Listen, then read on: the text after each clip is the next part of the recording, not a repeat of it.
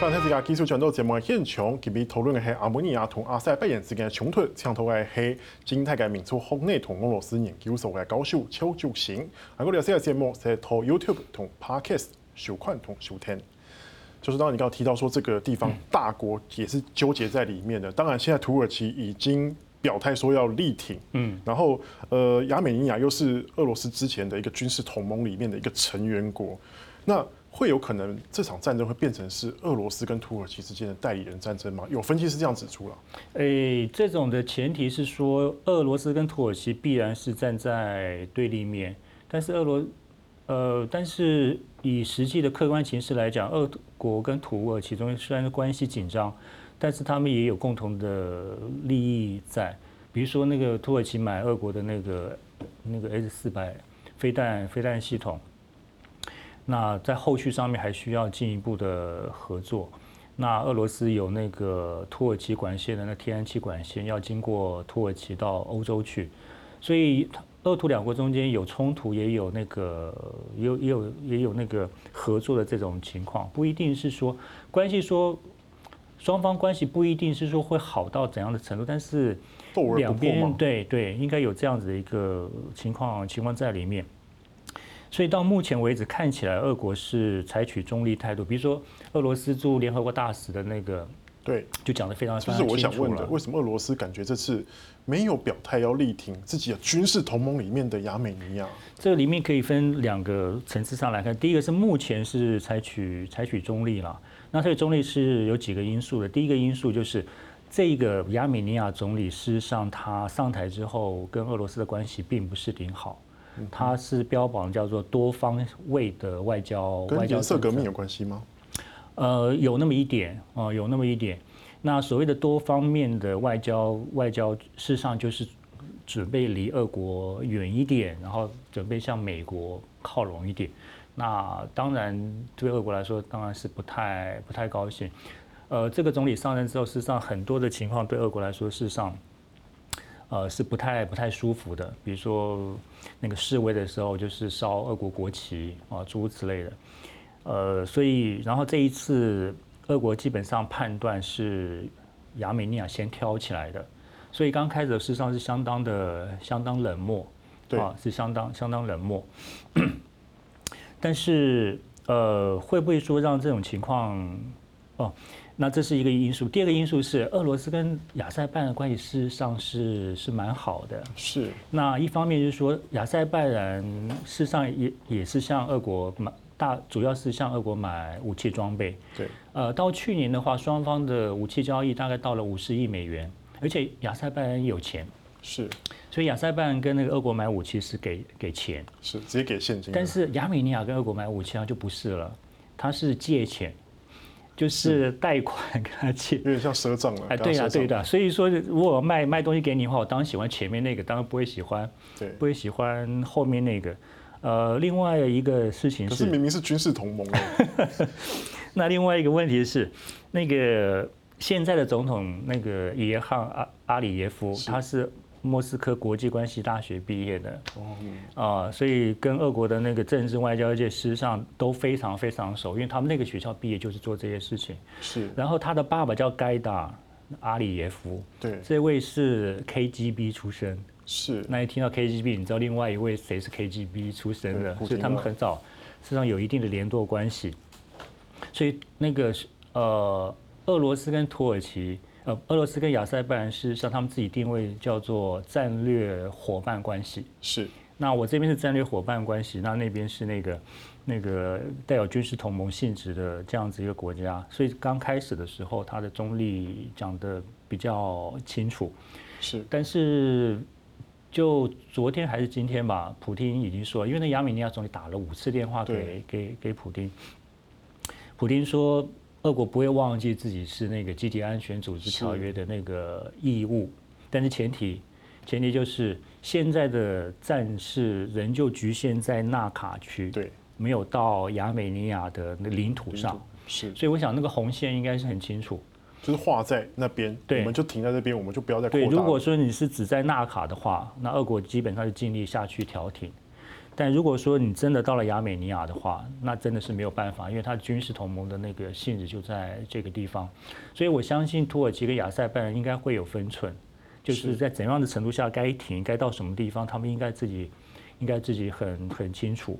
不过对集体安全条约那些成员国来说，这是一个很大的麻烦。如果真的碰到亚美尼亚的话，因为集体安全条约就是那几个国家嘛。俄罗斯、白俄罗斯、哈萨克、塔吉克跟亚美尼亚，啊，你扣掉亚美尼亚了，对不对？塔吉克不可能，那个国家也是不行。那哈萨克根本不可能介入这种介入这种事情，虽然旁边了，有点远了。而且他自己是穆斯林国家，是。那剩下白俄罗斯现在搞那个样子，那个总统还一天到晚在上位示威抗议，所以真正能够搬出来的就是俄罗斯。但是俄罗斯，你看它周边现在有多少事情？乌克兰东部还没解决，叙利亚那边还在还在闹，然后那个北方的那个天然气管线还没还没弄完，所以然后美国舰队一天到晚进黑海，所以他事实上自己事情非常非常非常多。当然也希望自己的小兄弟亚美尼亚能够赶快和谈吧，不要对对对烦老大哥。对，没错。虽然说这几年就是亚呃亚塞拜然有逐渐的买一些美式装备，比如说像 F 十六什么的，但是。它基本上两边都是基本的底，那个武器系统都是都是俄罗斯的，那所以我们当时有一个很好很好玩的一个一个比喻，就俄国有什么装备的话，就是丢给他丢给他，让他们打打看看出了什么问题，回来再改，然后然后再卖给再卖给。当然是开玩笑嘛，对的，开玩笑的，也可以显示出当当地的状况的复杂。对，我纯粹是开玩笑。不是，那另外就是你刚刚有其实有提到说，其实亚塞拜然用了很多以色列的装备，尤其他用以色列无人机去轰炸嘛。对。那可是这样子，我们会觉得有点奇怪啦。以色列明明亚美尼亚的情况跟以色列比较还蛮像的，就是被孤立的一个基督教国家。然后，呃，以色列也是类似，在那个地方地区里面，四周都是穆斯林。对。那这样的话，可是。反而亚美尼亚觉得以色列好像比较帮亚塞拜然，因为亚塞拜然用了很多以色列武器。因为亚塞拜然有钱啊，他有天然气，他有那个，他有那个石油。那个亚塞拜然巴库从帝俄罗斯帝国时代就是一个重要的产油区。那我有钱，我去买些那个无人机。那无人机那个顶尖的就那几个国家，其中一个就是以色列。我当当买它的那个完全是商业上的一个一个交易，那个跟。宗教上没什么太大、太大、太大差别，而且以色列跟那个虽然说以色列跟亚美尼亚虽然说在那个政治环境上很蛮像蛮像哈，但是事实上他们在宗教信仰上面事实上是差得很远。犹太教跟基督教，尤其它又是东方教会。对，亚美尼亚是属于那个东方教会，又跟那个东正教、天主教或者是新教这种的基督教系统事实上是是不一样的。亚美尼亚教会是全世界独一无二的一个一种教会。因为他们在耶稣的性质上面，他们属于一性论者，他不是普遍的基督教教会那所谓的二性合一论。是啊，所以事实上很长一段时间就是，呃，基督教世界把它当做是异端是异端哦。但是他们在俄国还有就是有很多的那个亚美尼亚人口，这个教会是纯纯粹粹的，就是亚美尼亚人信的，其他人都都没有都没有信这个，都不是这个教会的。那你刚才当然提到说，其实现在亚美尼亚有点像向美国靠拢。那美国对于这场冲突的态度又是什么？呃，目前看起来就是九四年那个时候，美国事实上有参与进去。那没有办法，那个时候美国世界唯一强权，没有他没有他不行。但是这次的冲突，美国讲话没有很多。其实像我们大家都知道，现在就扯在十一月美国大选是这件事情上面。那在大选，无论是川普或是拜登当选之后，他在全球的布局上面是不是有什么特殊的变化？会不会关注到呃高加索这一块？那那个目前为止，事实上是事实上是没有人没有人知道的。所以他是现在西方国家主要国家也不太想理的地方？目前是法国，法国直接公开的就是支持亚美尼亚，所以法国跟法国跟那个亚塞拜然最近。在吵架，是。对，在在吵架，呃，那这个部分的话，事实上跟土耳其也有关系，呃，因为土耳其最近在地中海不是跟希腊中又又闹得不愉快吗？是，呃，所以以如果说以纳卡事件为中心的话，严格说起来，在最近地中海的周边地区，就是搅动最凶的是土耳其，就是那个埃尔多安。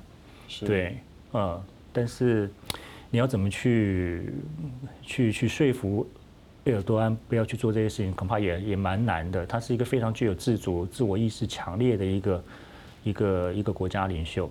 不是，那你可不可以稍微帮我们评估一下这块地区还可能会有什么样的发展呢？